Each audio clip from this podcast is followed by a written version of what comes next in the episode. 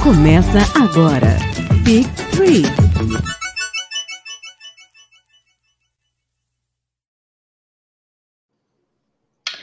Olá, sejam todos muito bem-vindos e muito bem-vindas a mais uma live do Big Tree que a gente vai comentar essa semana 7 aí, nessas doideiras de finais de NBA. Começamos as finais na terça-feira, estamos aí, ó, batalhando para ver quem vai levar o título da temporada de 2021. Já temos um, um, um, quase vencedor, mas a gente vai chegar lá. Antes de apresentar os convidados, já vou deixar aqui que você lembre que a gente tem uma promoção com a Odyssey. Em algum canto dessa tela você encontra um link, um QR Code para garantir a sua belezinha da Odyssey, que eu estou aqui, ó no patrocínio hoje. Bamontes está também, não sei se está, mas eu estou. E clicando na descrição está assim. E usando aqui o QR Code ou com o link aqui na descrição, você garante 10% de desconto no seu carrinho para conseguir essa camiseta. E agora vamos às introduções. Aqui do Big Tree temos do outro lado o Bamontes, Rodrigo Bamontes aqui do nosso time, e o Luiz do Switch TV. Boa noite, Luiz, tudo bem? Boa noite, Isabela, boa noite, Bamontes. Ah, tô ótimo, né? Tô aqui ansioso para falar sobre essas finais. E, primeiramente, né, antes de tudo, qualquer coisa de me apresentar, agradecer o convite, um prazer estar aqui. Agradeço demais, viu, gente? Obrigada, tudo bem, Bamondes? Como é que você tá? Eu tô, eu tô no clima das finais, cara. Eu tô no clima das finais. Aqui... Ele, ele preparou isso especialmente para esse momento, assim. Eu achei estranho eu... que o, o, o, boa, o boa noite dele veio tão, ah, tão né, simplista. Eu falei, ué, mas esse não é o Bamontes que eu conheço, mas é porque tinha algo para vir junto, né? Vamos lá, pode continuar, Bamontes. Está no clima das finais. Ah, clima das finais, enfim, Fênix voltou às finais depois de 18 longos anos. Depois eu estava lá torcendo por Sir Charles para derrotar o Chicago Bulls naquelas finais. Eu tô com isso entalado aqui esses últimos 18 anos e estarei de novo torcendo aqui pelo Phoenix Suns agora de Chris Paul e Devin Booker. É, realmente, depois de 18 anos, acho que nada mais merecido do que estar nessas finais. E se a gente começar também, dar o um nosso boa noite pro pessoal que tá aqui, o Renan, o Cadu, que né, são da nossa equipe, também vieram prestigiar a nossa live. Muito obrigada, pessoal. E Cadu já começa falando, né? Seleção campeão. Estamos quase lá, Cadu. Falta, falta bem pouco, né? O Suns está com 2 a 0 e a série indo para Milwaukee. O Caneco já está na mão do Suns aí ou o Bucks vai conseguir reverter essa situação? Vou dar a palavra primeiramente para o nosso convidado Luiz. O que, que você acha? Dá para reverter essa situação ou, ou já era entregue o anel para o Chris Paul? Olha, dá, dá, né? Tudo é possível, né? O Bucks é um time muito forte em casa, né? A gente viu nas outras séries contra o Hawks, contra o Nets, é contra o Miami principalmente, é um time que em casa é muito forte. Só que a impressão que tá dando pra gente nesses dois primeiros jogos é que tudo que o Bucks tentou fazer para parar o Phoenix, o Phoenix conseguiu se adaptar e passar por cima do Bucks. Tanto é que se a gente for fazer um paralelo dos dois primeiros jogos, no primeiro jogo o Bucks teve algumas dificuldades defensivas, não defendeu bem o Phoenix e tomou 118 pontos. No segundo jogo, o Bucks defendeu melhor, fez a marcação homem a homem, tentou dificultar mais a vida do Phoenix. O Phoenix foi lá e fez 118 pontos da mesma forma. Então, é muito complicado. O Phoenix está jogando muito bem, é um time muito coeso, um time muito consistente. E para mim o fator principal é o Chris Paul. O Chris Paul está num nível altíssimo nessas finais. Um cara que no último jogo me chamou muita atenção e foi lindo ver ele fechando o jogo como ele liderou a equipe, fazendo valer cada posse de bola. Então, é possível, é possível. É difícil a gente duvidar de um time que teve o Antetokounmpo fazendo o que fez no último jogo. É um cara sensacional, é um jogador incrível, é um dos melhores dessa NBA atual, com toda certeza. Mas o conjunto não está funcionando e o Bucks é um time muito inconsistente. Enquanto isso, o Phoenix, extremamente consistente, extremamente letal, tem um treinador fora dos padrões, um treinador sensacional, um cara muito inteligente e tem no comando o Chris Paul, que tá incrível. Então, é difícil a situação do Bucks. Tá muito difícil. E aí, Bamundes, concorda ou você acha que vai dar para revirar e que o Bucks ainda é melhor que o Phoenix Suns? Vamos lá. Do, primeira coisa que todos os analistas falam: de um lado nós temos Monty Williams e Chris Paul, que é considerado um técnico em quadra, versus o Bandenhausen. Então, nem que seja tanto pelos talentos, pelos talentos individuais, a disputa deveria estar muito mais parelha. A Total. diferença principal está sendo é, do, do que nós conseguimos ver de fora, está sendo o treinador. O Bucks tem time, tem defensores como o PJ Tucker, que é um carrapato. Ele é um carrapato, ele diminui o volume. A questão é que o Bucks está trabalhando o que o Monte Williams fez para evitar jogadores como o próprio Brook Lopes, que é, é tá dando toco a dar com pau, né? É, o que, que ele está fazendo? Ele está fazendo o point five, né? Ou seja, a estratégia dele de deixar os jogadores no máximo meio segundo com a bola. Então, tá muito difícil. O Budenholzer pode mexer no time e encaixar melhor as peças? Acredito que pode. A questão é que, pelo histórico dele, não parece ser algo que ele consiga fazer tão fácil. É. Então, é, depende mais do Banderhoser saber usar as peças que tem e preparar alguma estratégia para parar o que o Monte Williams tem, porque o Monte Williams claramente está com o time na mão. O time confia no Monte Williams. Ele confia no Monte Williams. Então, é, é, assim, se o Monte Williams fala, cara, fica fazendo flexão ali no meio do no, no logo, o cara vai lá vai fazer flexão no meio do logo. Vai ver porque vai, vai funcionar. E o Bandenhoser, do outro lado, ele vem muito sendo muito criticado, inclusive pelos jogadores do, do Bucks. Então, é, até hoje, ele, Bandenhoser, está nas finais e estão discutindo se vão trocar ele ou não. A, a, a diretoria do Bucks está falando isso. Ou seja, eles estão insatisfeitos. E muita gente grande dentro do time está insatisfeita. Vamos ver se ele consegue melhorar. Tomara que sim, porque a gente precisa de jogo 7. Eu gostei desse, a gente precisa de jogo 7, tô achando que não vai rolar, mas eu tô achando também que, né, vai acabar assim quatro jogos aí, a gente vai se despedir mais cedo da NBA pro nosso triste coraçãozinho. E vocês já deram bastante spoilers de tudo que a gente vai falar nessa live, mas vamos, vamos por partes esmiuçar esses dois talentos finalistas desse ano. Primeiramente, é, eu acho que seria interessante a gente voltar em toda a trajetória do Phoenix Suns, né, do último ano para cá. Eles foram assim um time brilhante na bolha, já todo mundo vem falando isso, já cansamos de falar isso, mas queria saber de vocês dois, o que que o Phoenix Suns fez para conseguir essas duas vitórias e chegar nelas? Vou começar com o Bamondes, que eu comecei com o Luiz, assim, né, para a gente fazer essa troca aqui. Bamondes, microfone aberto para você.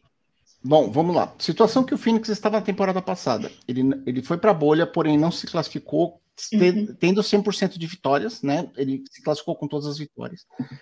Isso foi ruim naquela época.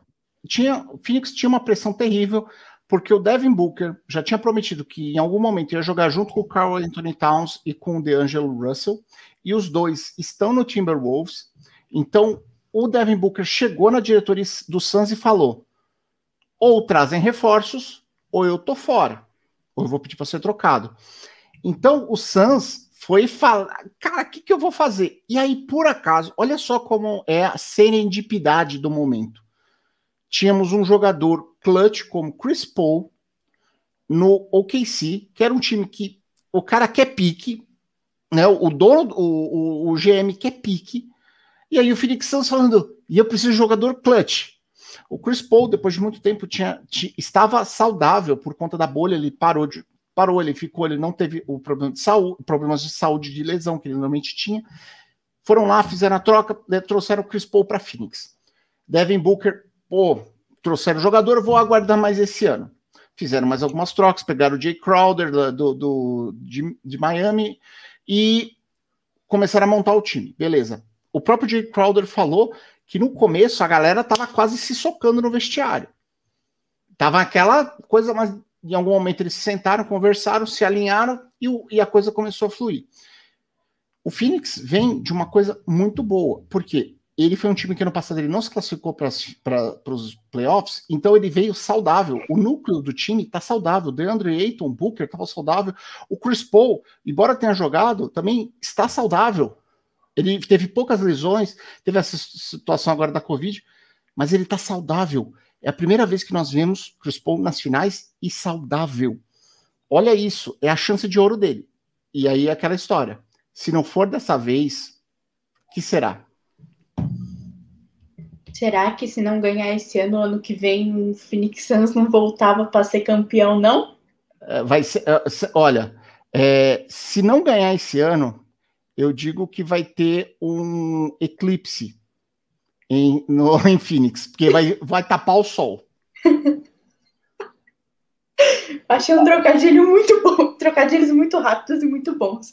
E aí, Luiz, você concorda com o Bamontes? O que, que, que, o ah, Phoenix Suns fez para chegar até aqui? Ah, eu concordo com ele. É, o Phoenix fez ótimos movimentos no off-season. A off-season do Phoenix foi muito boa. Jay Crowder e Chris Paul, obviamente, são os dois grandes nomes que chegaram nesse time. É, eu sou torcedor do Oklahoma, então eu tive uma temporada inteira vendo o Chris Paul muito de perto.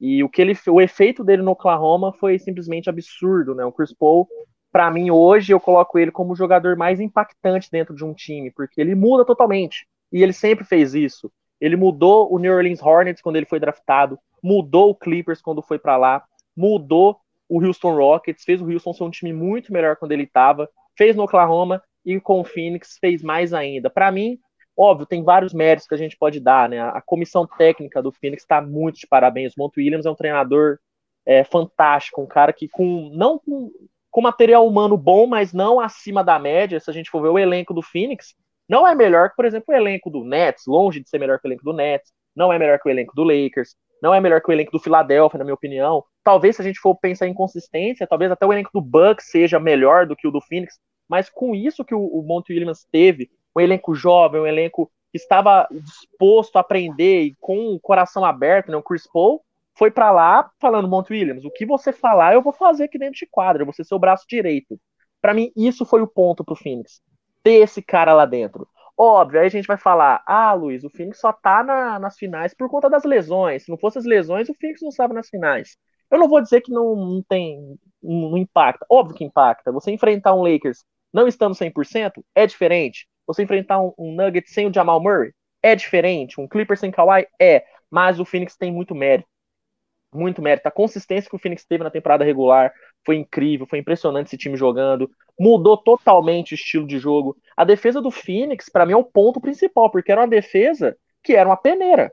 A defesa do Phoenix é muito fraca. Qualquer um infiltrava no Phoenix, qualquer um pontuava no Phoenix, qualquer um passava de 110 pontos contra o Phoenix. Agora, tá muito difícil disso acontecer. É uma defesa sólida. É uma das melhores defesas de garrafão da liga.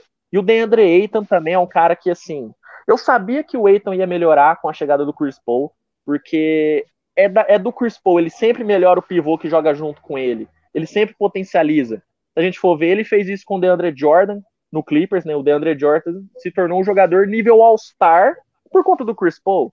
Clint Capella, eu sempre brinco, né? O Clint Capella deve metade do contrato dele na Atlanta pro Chris Paul, porque foi ele que fez o, todo mundo olhar pro Capella no Houston. Ninguém olhava pro Capella. E com o Chris Paul ele mudou o jogo. E com o, o DeAndre Ayton foi a mesma coisa. Então, o Chris Paul para mim é a chave. O Chris Paul é a chave desse time. A melhora. E algo que interessante né, que vocês levantaram é: será que o Phoenix, se não ganhar nessa temporada, não ganha nunca mais? Eu tenho para mim que, independente de quem for campeão, Phoenix ou Milwaukee, eu não coloco nenhum dos dois como favorito para a próxima temporada. Porque na próxima temporada a gente tem o Nets totalmente saudável, a gente tem o Lakers totalmente saudável, a gente tem o Nuggets saudável, é, o Phoenix chega, se, se for campeão, vai chegar forte? Óbvio que vai chegar forte. Mas eu acho que a chance é essa. Os dois times têm que abraçar essa chance agora. Porque se não ganhar agora, temporada que vem, eu acho muito complicado. Principalmente é, com os rumores que estão vindo, toda a nuvem que está entre a renovação ou não do Chris Paul nesse Phoenix. Então, o Phoenix tem que ganhar agora. Tem que vencer agora. E o Bucks a mesma coisa. O Bucks tem que ganhar agora. É, e até complementando o que você está falando, né? O, o Phoenix, é, ele tem uma chance, o Chris Paul já falou, ele quer um contrato, o contrato que ele quer. O contrato que ele quer nem é tão pesado se for campeão, porque campeão Sim. você consegue, aí você vale a pena tal. Agora, é, o contrato de 100 milhões por três temporadas que ele quer, É, tipo assim, tem times mais malucos, né? Temos um. O, a gente brinca, né? O Renan brincou aqui no chat que o, que o Miami está disposto, claro. O, outros times estariam dispostos a fazer isso. A gente já, nós já vemos uma movimentação de jogadores excepcionais que estão falando que é, já estão ventilando aos quatro ventos que determinado jogador vai para o Lakers, o outro vai lá, vai ser trocado por não sei o quê. Enfim, temos N, N ou seja, é realmente a janela de ouro para esses times. A parte principal é, o, o principalmente para o Bucks, nesse momento. O Bucks, ele corre o risco de esfacelar se não ganhar. Verdade. E tudo demonstra que, assim, o Giannis, o Giannis no, ele já tinha falado que quase que ele sai na temporada passada, os dirigentes vieram conversar com ele, não, fica, fica mais um tempo, fomos montar, montaram um time e chegaram nas finais. É, e ele entrou nesse segundo jogo em modo Donis Haslem, né? Ele entrou no, no modo tira, tira esse, tira essa jersey verde que vocês não merecem, vocês não são dignos, né? E chegou lá no, só faltou assim, começar a dar tapa na, na bunda da galera e falar assim, próximo lá no vestiário, cara, porque não dava mais. Sim, ele tá jogando, claro, ele tá jogando sacrifício, teve uma hiperextensão, mas você vê que ele tá se doando, mas o esquema tático não tá ajudando. O, os defensores que deveriam diminuir, estão diminuindo até um pouco o volume do Phoenix, estão, mas não no, no, no volume que eles precisam. E mudanças precisam ser feitas. E aí? Né? Então, para mim, é, é, é, a principal questão. Milwaukee Bucks é, precisa manter a cabeça no lugar, tomara que ganhe essas duas, e dar emoção pra gente, gente. Senão, cara, foi, foi, foi só setembro que vou ter NBA. Isso é muito triste, é muito triste. É, mas lembrando aí que ainda a gente tem a temporada aí da WNBA, a metade inteira e playoffs para se vocês quiserem acompanhar. E antes da gente continuar... O Aces perdeu ontem. Eu não quero falar de WNBA. Graças a Deus ontem. pelo link, gente. Foi um jogo incrível, mas a gente faz uma outra live para falar sobre isso também, viu, pessoal? Me chamem. Enfim, antes da gente continuar falando do Phoenix Suns, queria destacar esse comentário para não perder ele aqui, do Renan Sampaio falando que o Budenholzer é um técnico de temporada regular que conversou muito com o que vocês falaram aqui que o Bucks vai esfacelar. Então já vamos meter o spoiler perguntando se o Bucks perder essas finais. Budenholzer vai ser demitido e Yannis sai do Bucks ou não? Continua tudo do jeito que tá? Vamos tentar de novo ano que vem. O que, é que vocês acham? Pode começar o, o Luiz. Olha, o Bandenhauser, para mim, ele deveria. Deveria sair, já deu o ciclo dele. É, para mim, ele já deveria ter saído em 2019, porque para mim, a grande decepção para mim do Bucks foi em 2019, porque era um time que liderou a NBA inteira em vitórias, foi um time absurdo, e nos playoffs foi pífio a atuação. É, mas deram o voto de confiança, mais duas temporadas para ele o Bucks não consegue ter consistência. E quando um time não tem consistência, não tem como fugir. O treinador é o responsável por isso. Não tem como. Ah, os jogadores. Ok, tem culpa. Chris Middleton é um dos jogadores mais inconsistentes da liga? É um dos jogadores mais inconsistentes da liga. Drew Holiday, ele não é inconsistente, ele está sendo inconsistente, que ele sempre foi um jogador muito consistente. Mas o Michael Denhauser, ele tem muitos problemas, ele não sabe ajustar uma equipe, ele é um cara que tem muito problema em pós-temporada, ele não consegue mudar um time de um jogo para o outro. E quando ele muda, ele muda ele muito rápido. Por exemplo, Bob Portis fez um jogo muito bom contra o Hawks, deu lá para ele 30 minutos. Ele não jogou nada nessa série. Ele é um cara que de 30 minutos passa para 5, passa para 2, não faz sentido. Então, para mim, o Bodenhauser deveria sair. Acho que vai? Não sei, porque eu não sei quem que o Bucks vai pegar no mercado para colocar no lugar do Bodenhauser. não vejo opções tão melhores assim do que o Mike Bodenhauser mas para mim deveria. Deveria mexer, talvez um técnico novato, buscar, dar uma vida nova para esse Bucks. Em relação ao Yannis, eu não acho que ele saia do Milwaukee, pelo menos agora. Acho que ele vai ficar mais um tempo. É, ele tá com um contrato. Para ele, é maravilhoso o contrato que ele tá. Ele é a principal estrela do time, muitos já idolatram ele, já colocam ele como o maior da franquia, ao lado do Karim do Jabbar. Então, é uma situação muito boa para ele. Muito boa para ele. Ele tem um time que na Conferência Leste é competitivo, mas tem um grande problema. E esse elenco vai ficar junto para a próxima temporada? Drew Holiday vai ficar? Chris Middleton vai ficar? PJ Tucker vai ficar? Esse é o grande problema. Mas para mim o Budenholzer deveria sair e, na minha opinião, pelo menos o Yannis fica pelo menos na próxima temporada. Depois, se não der certo ainda, aí para mim é, é, mais do que nítido que ele vai pedir alguma troca. Bom, posso. Então, para mim, a questão principal é. O, o, vamos lembrar um pouco o histórico do Bucks. O Bucks vinha lá na temporada 2017-2018 de uma é, pífio. É, o treinador era Jason Kidd, foi demitido. Aí foi contratado o Banderhoser. O, a, esse primeiro ano, então, a temporada 2018-19 foi o primeiro ano de trabalho inteiro. Então, assim, não seria demitido no primeiro ano, a não ser que fosse um negócio muito absurdo de ruim. Ok, foi feito 2020 e agora 2021, terceiro ano. Acredito que a paciência esgotou agora da galera. Eu não sei, quando eu vejo, eu sei que normalmente a culpa é sempre recai sobre o técnico.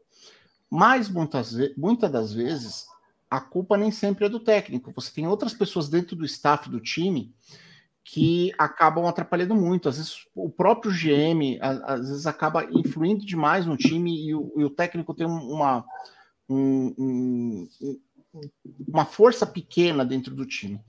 Então, isso é, é, é, algo perigoso. Eu acho que assim, é, eu não sei se, por exemplo, o Jason Kidd estava ruim, agora o Budenholzer está ruim melhorou, mas continua ruim.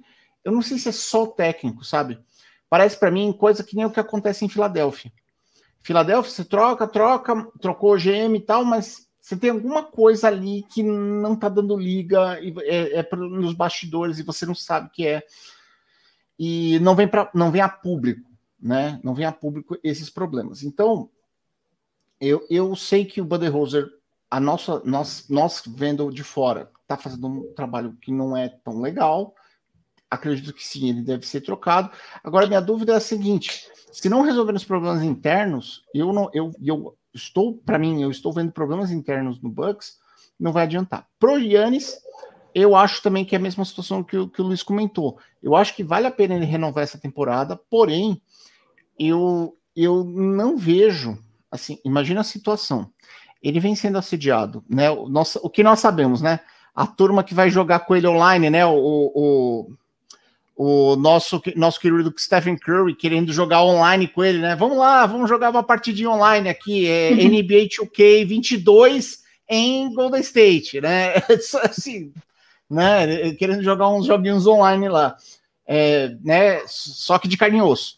E uh, é, verdade, né? Então eles fizeram todo, fizeram todo tentando, a própria troca pelo Andrew Wiggins, na época acreditava-se que eles queriam tentar fazer uma troca pelo Yannis, e aí o Yannis ficou, eles deram uma segurada nisso, mas ano que vem eles estão de volta, e, e aquela situação, você tá vendo a grama dos outros mais verde que a sua, né? Embora a cor do Buck seja verde, você tá vendo a, a, a grama dos outros mais, mais verde. Você tá vendo que tem times mais contenders. Se ele for é, fatalmente, se ele for é, varrido, uma derrota muito feia no, no, na temporada que vem, acho que ele sai também.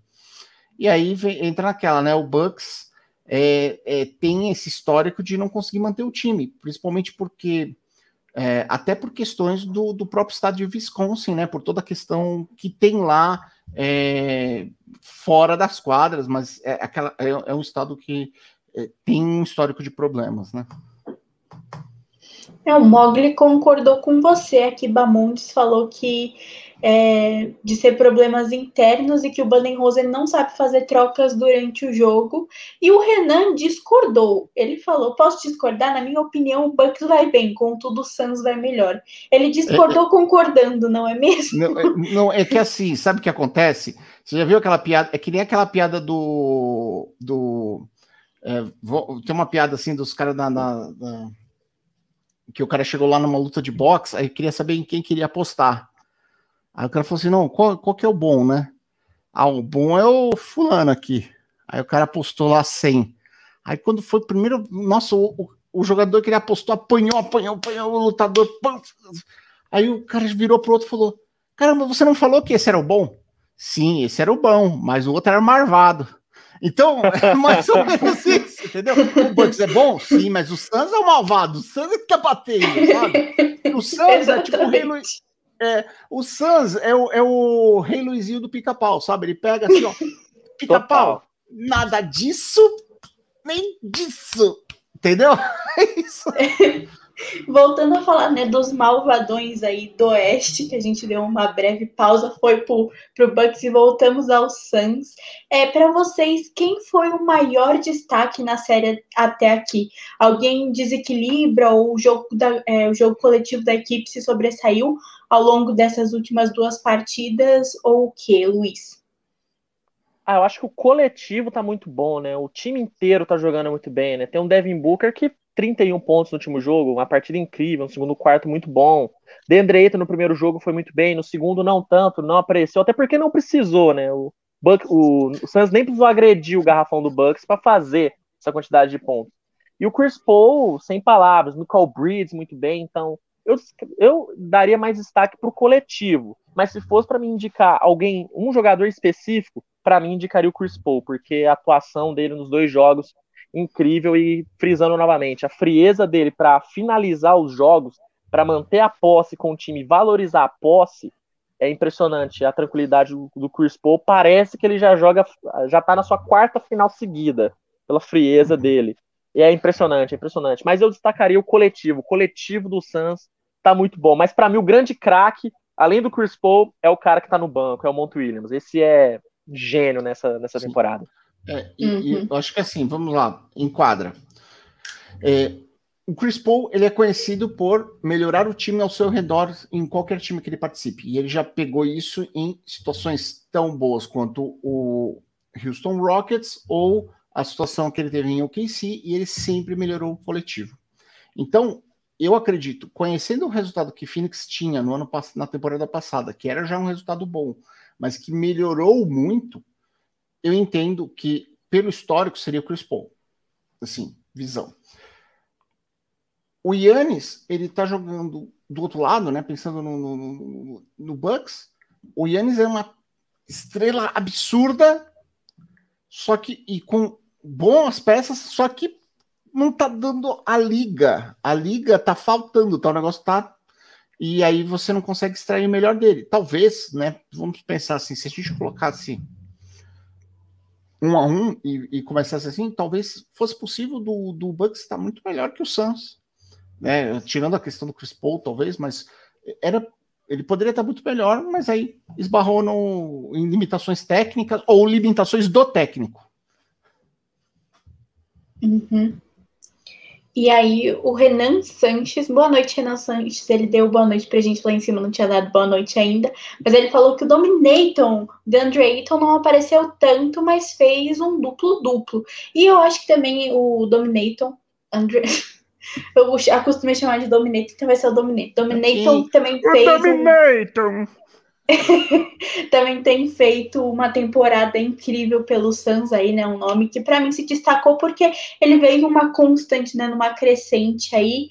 E enfim, pick and rolls e bolas de três o time do Suns conseguiu variar muito o arsenal ofensivo, principalmente diante da forte defesa do garrafão que o, que o Bucks apresentou é, nessa segunda partida. Seria isso uma sorte de principiante ou é a mão do Monte Williams aí que a gente já destacou, que vem aí do banco e que sabe mexer as peças e montar um time perfeito? Pode começar, Bamontes. Olha, acho que tem muita mão do Monte Williams e muita mão do Chris Paul. Eles já têm um histórico desde a época lá do New Orleans, do New Orleans Hornets, e eu acredito que é, pelo fato dele ter conquistado os jogadores na temporada passada, e nesse momento o Chris Paul veio e é uma pessoa que ele já tinha contato, que já tinha histórico, já tinha uma boa relação com, com já tinha uma relação construída com o Chris Paul, né?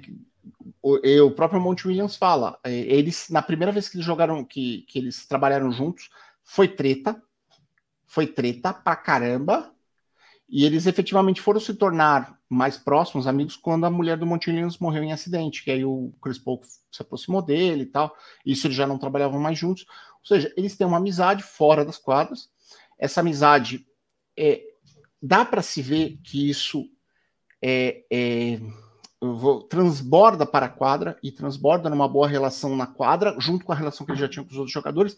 Então você tem. Eu vou falar assim: eu, eu tem gente que fala da tempestade perfeita, e aqui é a serendipidade perfeita. É quando reúnem-se um bom elenco com boa, uma estrela absurda que, que tem é, é, um bom entendimento com o técnico, quer dizer, essa parte que poderia dar muito ruim dá muito ruim, como aconteceu em outras franquias, deu muito certo. Então, é, para mim, é, é, é, isso aí. É, o, é a mão do Monte Williams, mas porque ele tem um elenco na mão. Poderia, ele poderia ter a mesma coisa, mas se ele não tivesse o elenco na mão, aí o jogador não fica exatamente na posição que ele deixa, não, não faria exatamente a rotina do jeito que ele queria, entendeu? Concorda, ah, Luiz? Eu concordo. E eu também concordo que o Monte Williams ele tem, ele, ele tem um time na mão. O que ele fala, como o Bamontes falou, o que ele fala, os jogadores fazem. É impressionante a obediência, obediência, obediência tática que esse time tem. E um fato, e para mim, né, essa variação ocorreu também porque a, o poder de adaptação desse time é muito grande. Porque no primeiro jogo, o Bucks tentou fazer uma marcação de troca, fica trocando os defensores para trocar no pick and roll para tentar dificultar a vida é, do Phoenix. O Chris Paul falou: beleza, vocês vão trocar, eu vou cair no mano a mano toda hora com o Brook Lopes. A gente vai jogar no pick and roll o jogo inteiro. E o Mike Hauser não entendeu que isso é, é pedir para levar ponto, porque o, o, Chris Paul vai pontuar toda hora em cima do Brook Lopes. Ó, oh, e isso aconteceu. Olha, você quer ter uma ideia do que é o Chris Paul versus o Brook Lopes? É mais ou menos o seguinte: pega o episódio 2 do Star Wars, né? Dessa, da, da trilogia. O que é o, que é o Conde, o Conde do Cu, que é o versus o Yoda, que é o, é um negócio assim, né? O, o, o ator ele tinha dois metros, né? O, o ai meu Deus, o Christopher o, o, o, Christopher tinha dois, dois metros de altura e o Yoda tinha 60 centímetros. Era aquele. É, é isso aí. É, coitado, do, coitado do Brook Lopes. Cadê esse cara? Cadê ele? Eu vou. É totalmente isso. E não é algo que você fala, ah, não, mas Michael Budenholzer foi surpreendido, porque ele nunca viu isso acontecer. Ele viu isso acontecer todos uhum. os jogos do Phoenix contra o Bucks. O Phoenix fez a mesma coisa, pegou isolation com o Brook Lopes.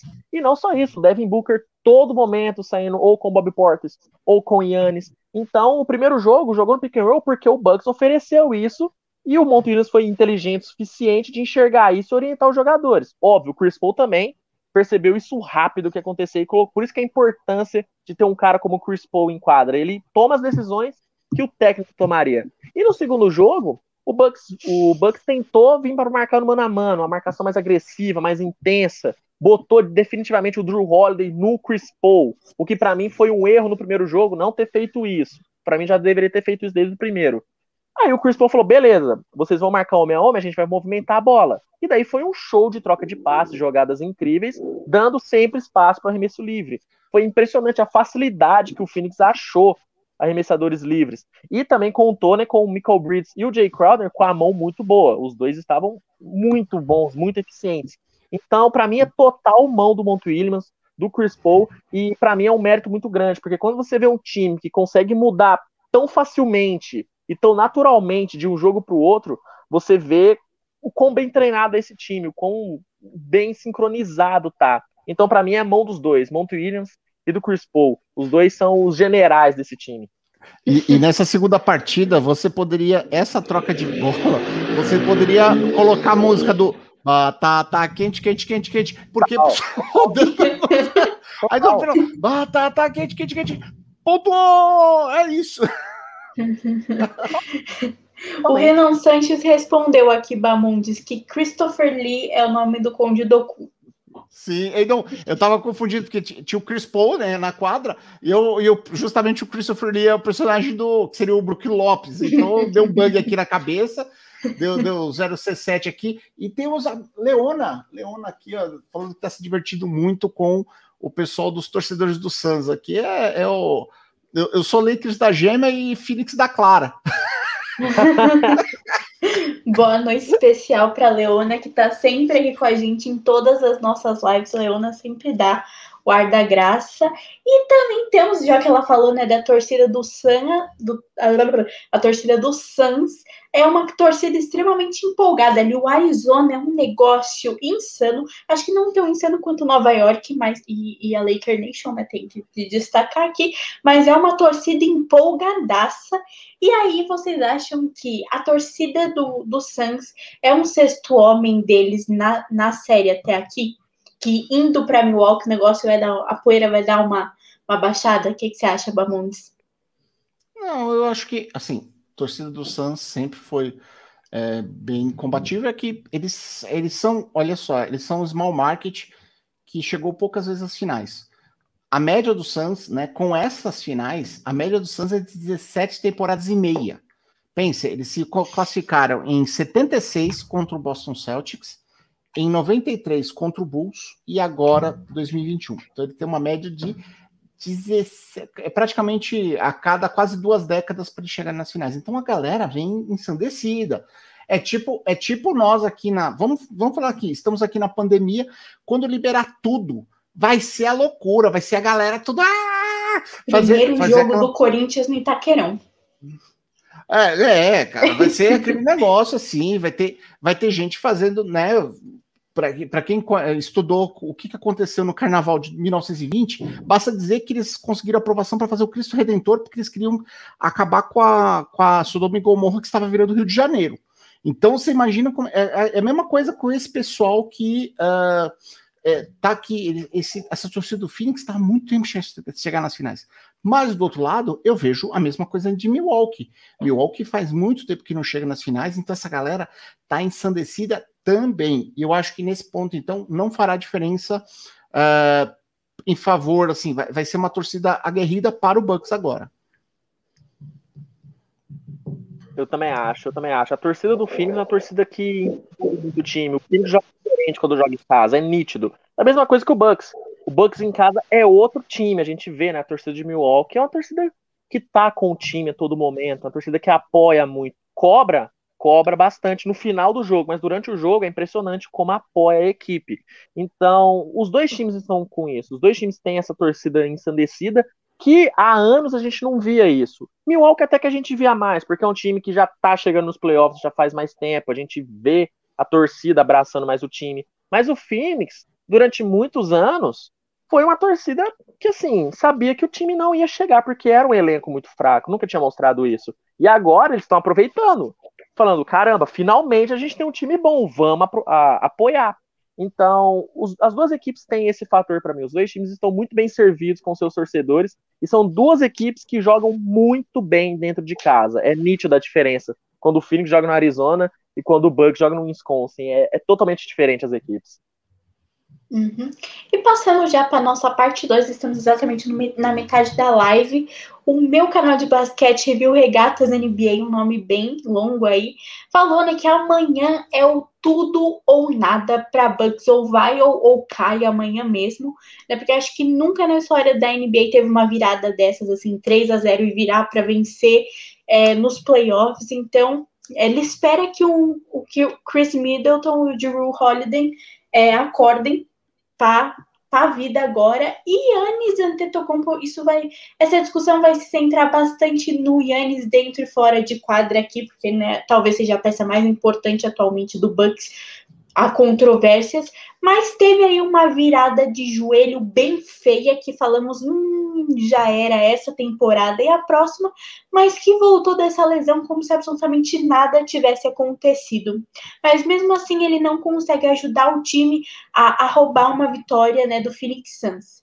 E aí procede a teoria de que o Bucks joga melhor como equipe sem o Yannis em quadra. O que, que vocês acham? Pode começar, Luiz.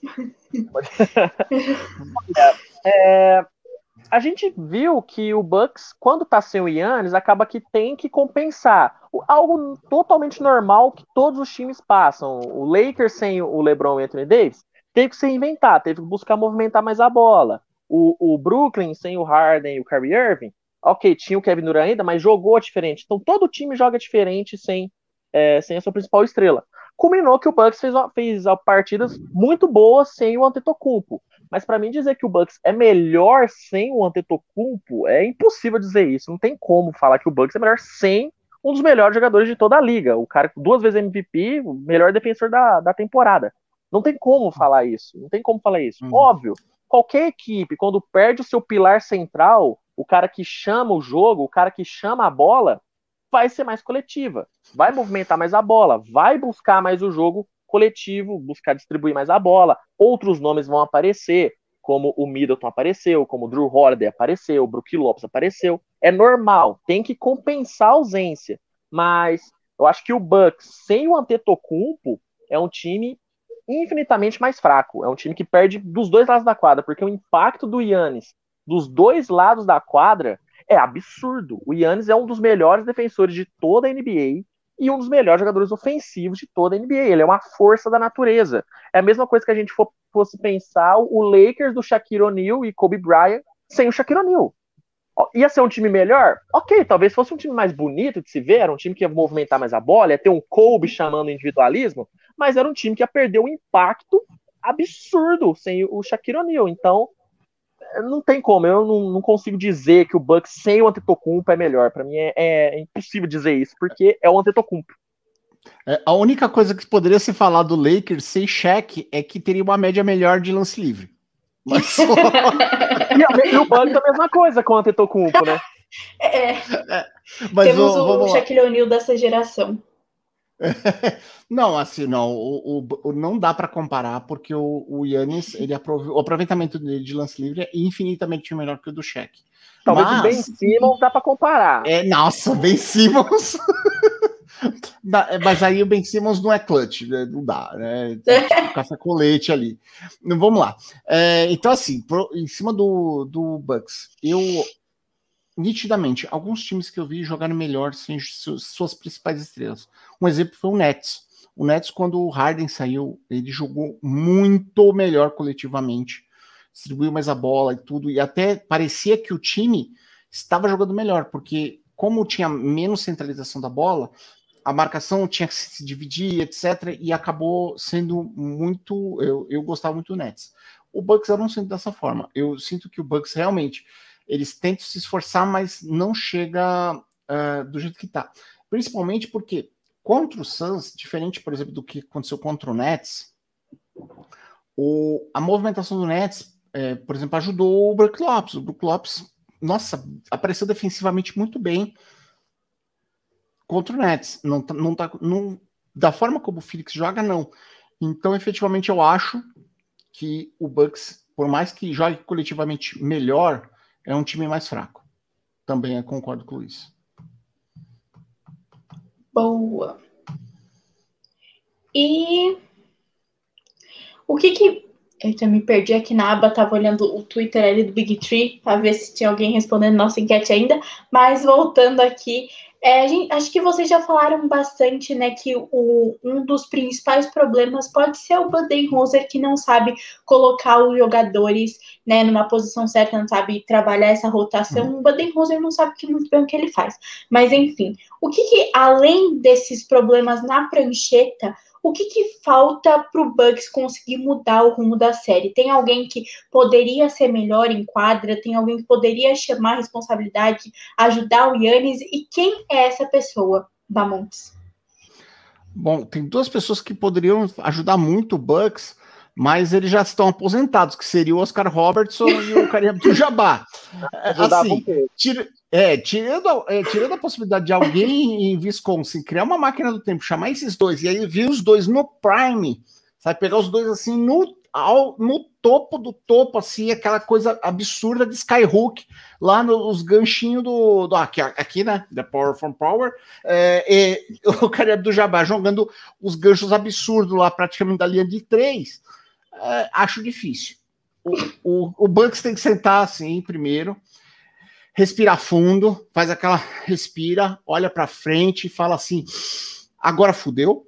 E pensa assim o que dá para fazer. O que dá para fazer aqui é, é, jogo coletivo, verificar quais é, é mudar a defesa para tentar é, aproveitar que, eles, que o Phoenix está fazendo muita troca de bola. Como é que, que, que acontece quando você tem muita troca de bola? Você tem que começar a interceptar. você tem que se preparar para interceptar. Tá sempre ligando que a bola não vai ficar muito tempo com alguém, vai, vai ter uma chance de interceptação e tentar trabalhar mais essas interceptações e roubos de bola. Acredito que seja isso nesse momento.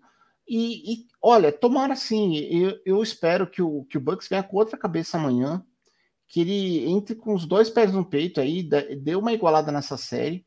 Primeiro, porque é o último tabu da NBA. 3-0 é, nunca se foi retornado. 3-1 teve um tal de LeBron James lá com o Cleveland Cavaliers que conseguiu virar há pou, pouquíssimo tempo, pouquíssimo tempo, 2016. Mas é, é uma exceção. 3-0, 3-1 é algo muito difícil. Então, realmente, é, se o Bucks deixar agora meio 3-0, o psicológico vai ser o principal fator que vai bater neles, né? Então eles precisam sim, precisa ganhar, precisa botar a cabeça no lugar, precisa falar assim, não, vamos, vamos para cima e não, não, é, não desistir, né? Não pode, assim, vai ter que arrancar, arrancar uma até do, do dedinho com encravada, cara. Também acho. Também acho. O... É difícil você você pensar no que o Bucks pode fazer, porque para mim, o, o, principal problema do Bucks, o que resolveria o problema, é ter um Chris Middleton mais constante. Se o Chris Middleton conseguisse manter a média dele de 20 pontos por jogo, que é algo normal para ele fazer, ele sabe fazer isso, o, o, Bucks é outro time. É outro time o Bucks. O, o Middleton ele tem muita responsabilidade nesse time. Apesar dele não gostar de ter responsabilidade, dele ser um cara que não gosta de ser o centro das atenções, ele tem que chamar responsabilidade. Ele é o chutador do time, ele é o cara que tem mais recurso para pontuar, ele tem mais habilidade. O Yannis é uma força da natureza, ele pontua infiltrando. É isso dele, ele vai fazer 40 pontos assim. O Middleton é um cara que consegue chamar no mano a mano, um cara que atrai a marcação. Então, se tivesse um Middleton mais consistente, é outro time, funcionaria muito melhor, o ataque do Bucks ia ser outro. Mas pensando em coisas é, palpáveis, o que o Bucks pode fazer para mudança, é, eu não sei, eu estava até pensando nisso, é, talvez mudar é o PJ Tucker, é um grande defensor, é um baita defensor, o cara faz total diferença na defesa. Mas no ataque é um cara que tá lá para bater bola no corner, para tentar acertar aquela bolinha segura de três e que às vezes não cai com o PJ Tucker. Ele é, depende muito do dia dele tá. Não sei, talvez investir mais no ataque, colocar um, um Connaughton titular, meter um small ball, buscar alguma coisa, talvez. O Tanassis não é um craque, não é um cara que vai contribuir tanto, mas é um cara que tem muita energia, um cara que quando entra corre o tempo inteiro, um cara que pode entregar muito na defesa, um cara que tem um preparo, um preparo físico muito bom. Talvez apostar nisso, então é difícil você pensar no que o Bucks pode fazer, porque o Phoenix já mostrou que consegue se adaptar a tudo que o Bucks coloca. É um time que consegue é, mudar totalmente, é um time que tem um banco muito mais é, que consegue contribuir muito mais do que o banco do, do Bucks. Que, ok, tem um Brian Forbes, que é um cara que consegue entregar uma bola de três, consegue, mas ele não tá tão consistente quando ele, como ele era no Spurs. O Connaughton a mesma coisa. É, o Jeff Teague, que longe de ser o que ele já foi no Atlanta, é um cara que eu acho ok, é um jogador ok, mas para mudar uma série, não é esse cara. Então, o Bucks, para mim, teria que manter a defesa que fez no jogo 2, manter esse estilo de defesa mano a mano, agressiva, tentar grudar mesmo no Chris Paul no Devin Booker e torcer, fazer todo um trabalho, pagar um bicho maior pro Chris Middleton voltar a jogar o que ele sabe jogar. Porque se isso acontecer, beleza, o Bucks tem chance. O Bucks é outro time com o Chris Middleton bom. E o Drew Holiday também. O Drew Holiday também tá nessa, mas eu cobro mais do Chris Middleton, porque para mim ele tem mais responsabilidade no ataque do que o próprio Drew Holiday. Então, se conseguir isso, se conseguir essa consistência do Chris Middleton e melhorar a defesa, manter o que foi feito no jogo 2 e ter um pouco mais de agilidade, para mim o Bucks consegue fazer um jogo muito mais competitivo. Mas sem um Chris Middleton consistente, é muito difícil do Bucks. É muito complicado o ataque depender exclusivamente do Antetokounmpo. É, a gente já falou aqui, né? Estamos chegando ao, ao, grande momento de, sem ciência nenhuma, palpitar. E a gente chegou à conclusão aqui que ambos as, ambas as torcidas vão ser importantes, né? Jogar em casa nesse momento vai ser importante, foi para o Suns e vai ser importante também para o Bucks. Mas aí agora o palpitômetro. Quantos jogos o Bucks leva em casa? Um número aí. Pode começar, Bamontes. Eu, como torcedor do bom basquete, Eu torço para que o Bucks leve esses dois jogos. Como torcedor, é, é, é coração, tá? É, acho que talvez não, que muito possivelmente não consiga. Tomara que sim. Tomara, eu estou torcendo pro Bucks. Pro Bucks levar esses dois e o Suns depois meter os outros dois. E você, Luiz? Olha, pelo espetáculo, eu também, eu também torceria pro Bucks vencer esses dois. Mas vendo o Phoenix jogar do jeito que tá, eu acho muito difícil o Phoenix perder dois jogos seguidos. Acho muito difícil acontecer. Pode acontecer, aconteceu com. É, a gente já teve o Clippers vencendo dois jogos seguidos do Phoenix, aconteceu. Mas contra esse Bucks, não sei, não desmerecendo o Bucks, eu gosto do Bucks. É um time que eu defendi muito, né, é, no meu canal, o que eu defendi o Bucks, meu Deus do céu, o, o Philadelphia e o Bucks estão no meu colo. eu defendi esses times até a morte. Mas contra esse Phoenix é muito complicado. Então eu acho que o Bucks leva um desses jogos e o outro vai perder.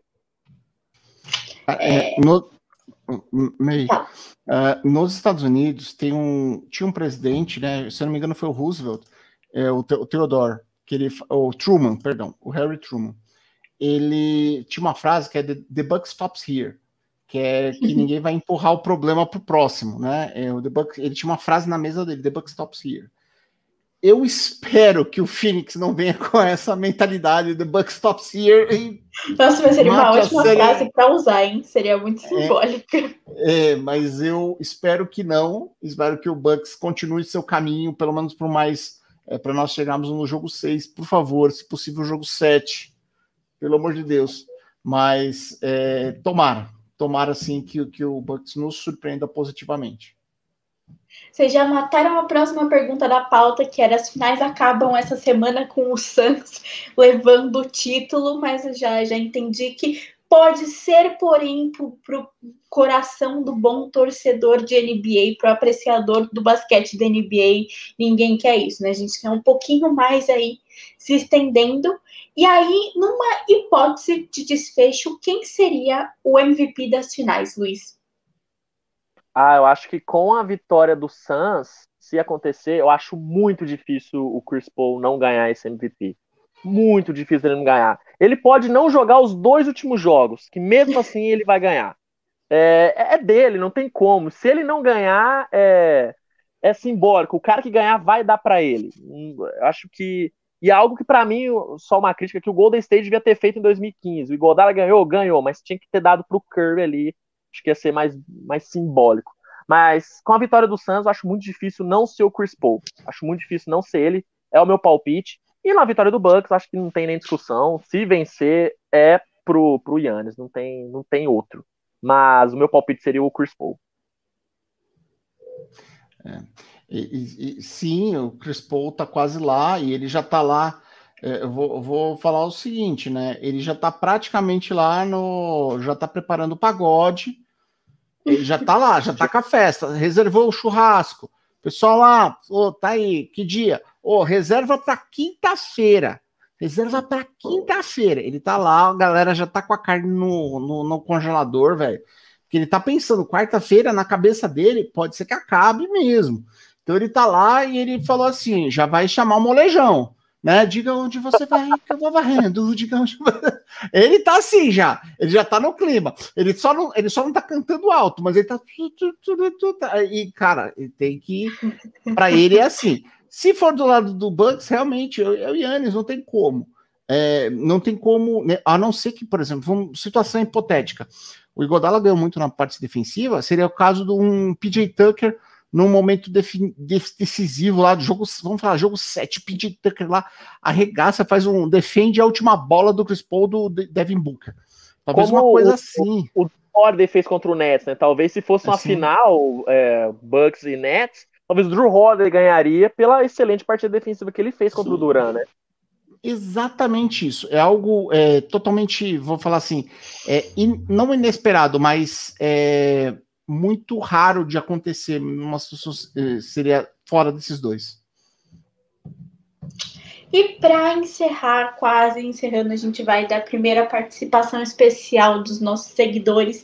A gente teve uma enquete no nosso Twitter que foi considerando unicamente a atuação nos playoffs de 2021, qual seria o quinteto ideal de jogadores de cada um. Vão pensando aí enquanto eu falo do Hit the Glass, que seria o Chris Paul, Devin Booker, Kevin Durant, o Yannis e o DeAndre Ayton, o Flávio Menâncio do Peds e Regatas, Trey Young, é, Devin Booker, Chris Middleton, Kevin Durant e De DeAndre Ayton, ó, o Ayton já passando, já aparecendo em dois. O Lucas Coimbra falou que seria Chris Paul, Paul George, Chris Middleton, Yannis Antetokounmpo e Nikola Jokic. O André Rocha, do podcast Basqueteiros, um salve aí, falou Chris Paul, Donovan Mitchell, Kevin Durant, Yannis Antetokounmpo e o Jokic também. E para terminar, o Jeff Castanheira, ah não, terminar, tem mais um aqui para olhar. O Jeff Castanheira falou que seria o Chris Paul, Trae Young, Devin Booker, Kevin Durant e Yannis Antetokounmpo. E o Renan Alonso, do nosso digníssimo Big Tree, falou que seria, cadê o tweet dele? Aqui, o Chris Paul, o Paul George, Kevin Durant, Yannis Antetokounmpo e Joel Embiid. Bamundes, para você, quem seria o quinteto ideal, considerando todos os playoffs? Olha, é, pensando aqui, né? Eu, eu, Caramba, eu, eu olhei. Eu, eu penso assim: o Chris Paul tem que estar, tá, ok, que é o PG. É, de shooting guard, o Vai, tudo bem. O Devin Booker, Small Ford, vou colocar o Lebron, Papai Lebrão, embora ele estava jogando mais com o PG, mas eu vou colocar o Papai Lebrão, o Duran. E aí agora no pivô, no pivô, eu vou eu, eu vou colocar o Eiton por porque o, por exemplo, o embidão da massa foi aquém do esperado. Sabe? Não é que o Eiton seja espetacular, é que a concorrência dele nesse ano estava abaixo da média. Né? Então, assim, tipo, ele tá jogando. Imagina assim, ele era considerado, depois da troca que tanto o, o Hawks com o Trey Young, quanto o Mavs com o Luka Doncic, o DeAndre Ayton chegou a ser considerado um bust, né? Chegou a ser considerado uma falha né? Um, um, um jogador pífio, etc. No entanto, ele é o primeiro, foi a primeira escolha de draft e o primeiro da sua classe a final, né? Do, do, do, top 10 ali a chegar nas finais. Então, isso, acho que isso é marcante para a carreira do Eiton. E por falta de concorrentes à altura, nesse momento, o André Eiton como, como pivô. Muito boa. É, nossa, é difícil você pensar né, em quem seria os cinco melhores. É, eu vou cometer a heresia de deixar o Chris Paul de fora, porque realmente é uma heresia, uma heresia deixar o Chris Paul de fora. É, porque eu tô levando em conta que o Trey Young ele teve um nível altíssimo de jogo e ele jogou todos os jogos possíveis. É, não jogou um, mas no outro ele tava lá, ok, não contribuiu, era como se ele não tivesse em quadra mas ele tava. O Chris Paul acabou perdendo alguns jogos com o Lakers, perdeu o jogo é, por conta do protocolo de Covid, então talvez eu colocaria o Trae Young, e também pelo fator surpresa, né, porque o Trae Young, eu não esperava ele jogar nesse nível, o Chris Paul esperava ele jogar nesse nível, o Trae Young eu não esperava, então, nível altíssimo, eu coloquei o Trae Young, é, de shooting guard, eu vou, eu vou colocar o Donovan Mitchell, porque ele foi muito impactante quando ele voltou da lesão nas séries que ele disputou, ele foi muito bem, apesar de ter faltado em alguns jogos, ele foi bem, ele foi muito bem. O Devin Booker é bom, ok, jogou muito, tá jogando muito bem, muito importante, mas acho que o Donovan Mitchell ele tá um pouco a mais, ele conseguiu entregar um pouco mais do que talvez o Devin Booker me mostrou. É, Small Ford para mim eu acho que é impossível não ser o, é muito difícil não ser o Kevin Durant. É muito difícil não ser o Kevin Durant. Paul George teve um, playoff maravilhoso, foi uma redenção pro Paul George, jogou muito bem. Mas quando em, várias situações o Paul George ele deixou passar. Paul George deixou passar, é, perdeu arremessos importantes, perdeu lances livres importantes. Então, e já o Kevin Durant não. O Kevin Durant foi absurdo. Para mim, o Kevin Durant teve a melhor, a melhor atuação da carreira dele nesses playoffs, que foi quando ele deu o triple-double com mais de 40 pontos. Foi gigantesca aquela atuação. Então seria o Kevin Durant. Na ala pivô é difícil, é difícil, mas ah, apesar de eu achar o, o, John Collins um cara que fez um playoff maravilhoso, maravilhoso, eu é difícil eu não colocar o Antetokounmpo. Depois dessa atuação de 40 pontos, depois de, do que ele fez contra o Miami Heat, principalmente, e quando ele esteve em quadra, né, quando ele, infelizmente, ele acabou perdendo alguns jogos contra o Nets, mas quando ele esteve em quadra, ele foi bem. Então, vou colocar um Tetocumpo. E no pivô, assim como o Bamondes, eu vou colocar o Eitan porque os concorrentes dele não foram bem. Não foram tão bem. O Jokic decepcionou, esperava muito mais do Jokic. Embiid, apesar de ter feito um baita de um playoff, jogou muito bem quando esteve em quadra. É, o DeAndre Ayton ele me surpreendeu mais, porque ele enfrentou o Anthony Davis e dominou. Dominou Anthony Davis, dominou André Drummond, dominou Nicole Jokic, foi muito forte contra o Clippers, é, fez um, e fez um bom jogo 1. Então, pela consistência do Aiton, pela falta dessa consistência dos outros jogadores, eu vou colocar o Aiton no pivô. Muito bom. Então é isso. Gostaria muito de agradecer a quem ficou com a gente até aqui, assistiu toda a nossa live.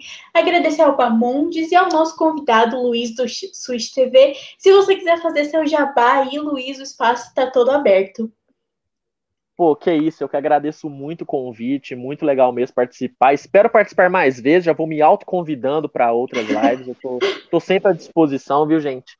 E bom, fazer o meu pequeno jabar aqui, né? Eu tenho um canal aqui no YouTube, o Switch TV BR, onde eu falo tudo, não só sobre NBA, mas falo de basquete olímpico, falo sobre WNBA, é, falo sobre muito sobre draft, inclusive, para quem gosta, para quem tá curioso com os próximos prospectos, para quem tá na expectativa igual eu tô, como torcedor do Oklahoma, que eu acompanhe lá que eu vou falar muito sobre draft agora. E tá aqui no YouTube, SwissTVBR, tanto no Instagram como no Twitter também, é o arroba. E espero vocês lá, vai ser um prazer. E já quero convidar vocês dois também para o meu quadro de entrevistas lá no canal. Vai ser um prazer receber vocês dois também, viu? Ah, muito obrigada. Sigam o Luiz aí. Bamondes, se você quiser fazer seu jabá também, pode fazer. Bom, pessoal, só aqui do Big Tree. Compre o Odyssey. E, pessoal, também participa aí, né, dos Estou é, participando agora com textos lá no Esporte Clube Basquete, a convite do tanto do Souza quanto da Alice Vira-Lata, que nós temos membro aqui, muito feliz também. E então acompanha nas redes sociais aí, pode nos encontrar aí Twitter, Instagram, todo mundo aí, Big Tree BR, e o meu pessoal R Bamonte, você me encontra lá. Exatamente. Você encontra o nosso site também, onde esse, esse podcast é publicado, e todo domingo com pelada de domingo também, big3numeral.com.br. O Bamundi já falou, né? Nossas redes sociais, arroba Big3BR, no Instagram e no Twitter e no Facebook. Bamundi, se a pessoa quiser ajudar a gente com um rico dinheirinho, onde ela pode nos financiar? Aqui, neste QR Code que fica no canto aí embaixo da MEI, ele tem você pode entrar no nosso padrinho e Não doar sei. moedinhas maravilhosas para nós, que nos ajudarão a muitos dinheiros que nos ajudarão a melhorar os equipamentos, redes e etc. que nós temos hoje. Exatamente. E você pode ouvir a gravação desse podcast em qualquer agregador de, de áudios. A gente está no Deezer, no iTunes, no Google Podcast e no Spotify. E também você pode assistir de novo essa belíssima live no nosso canal do YouTube, youtube.com.br Big3BR. Muito obrigada e até semana que vem. Tchau, tchau. Tchau, tchau. E, cadê, cadê, cadê, cadê?